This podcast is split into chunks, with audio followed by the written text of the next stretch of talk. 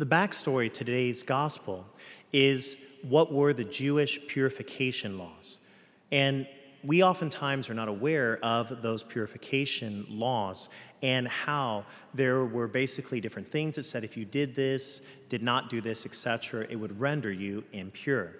So our Lord is really hitting that point and trying to help his listeners to get to an understanding of what really brings them to a place in impurity. Their sins, essentially. And for us also, we can face that same temptation. It's easy for us sometimes to focus on what someone else is doing wrong rather than focusing on what it is that we're doing wrong. Or sometimes we can make something that is not our responsibility, something that someone else is doing wrong, and almost make it as if it's what we're doing wrong our Lord is hitting the deadly sin of pride in what he's talking about with this impurity. Pride is what renders us impure. Pride is what causes us to misattribute something about being about us when it has nothing to do with us.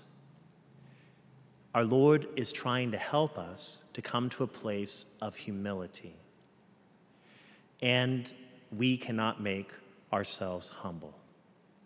Only God can. But if we ask God to humble us, if we ask God to help us to grow in humility, God will give us those opportunities.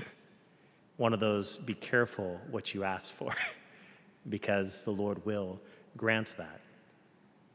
And prayers of humility are some of the most pleasing prayers to God because, again, he knows how pride is the root of so much that leads us to places of impurity.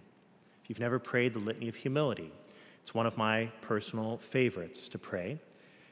I didn't say it was my easiest one to pray, but favorites because, again, it's one of those great ways of rooting out in our hearts any places of impurity, any place where pride has come in to ways that we're unaware of and has defiled us from the inside out.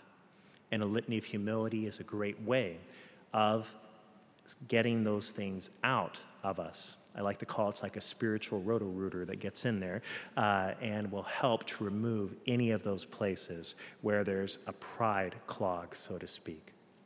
So today, let us focus on what are those ways that we have been rendered impure, especially through our pride, and how we can utilize prayers like the Litany of Humility to invite God into those places to remove what we cannot remove ourselves.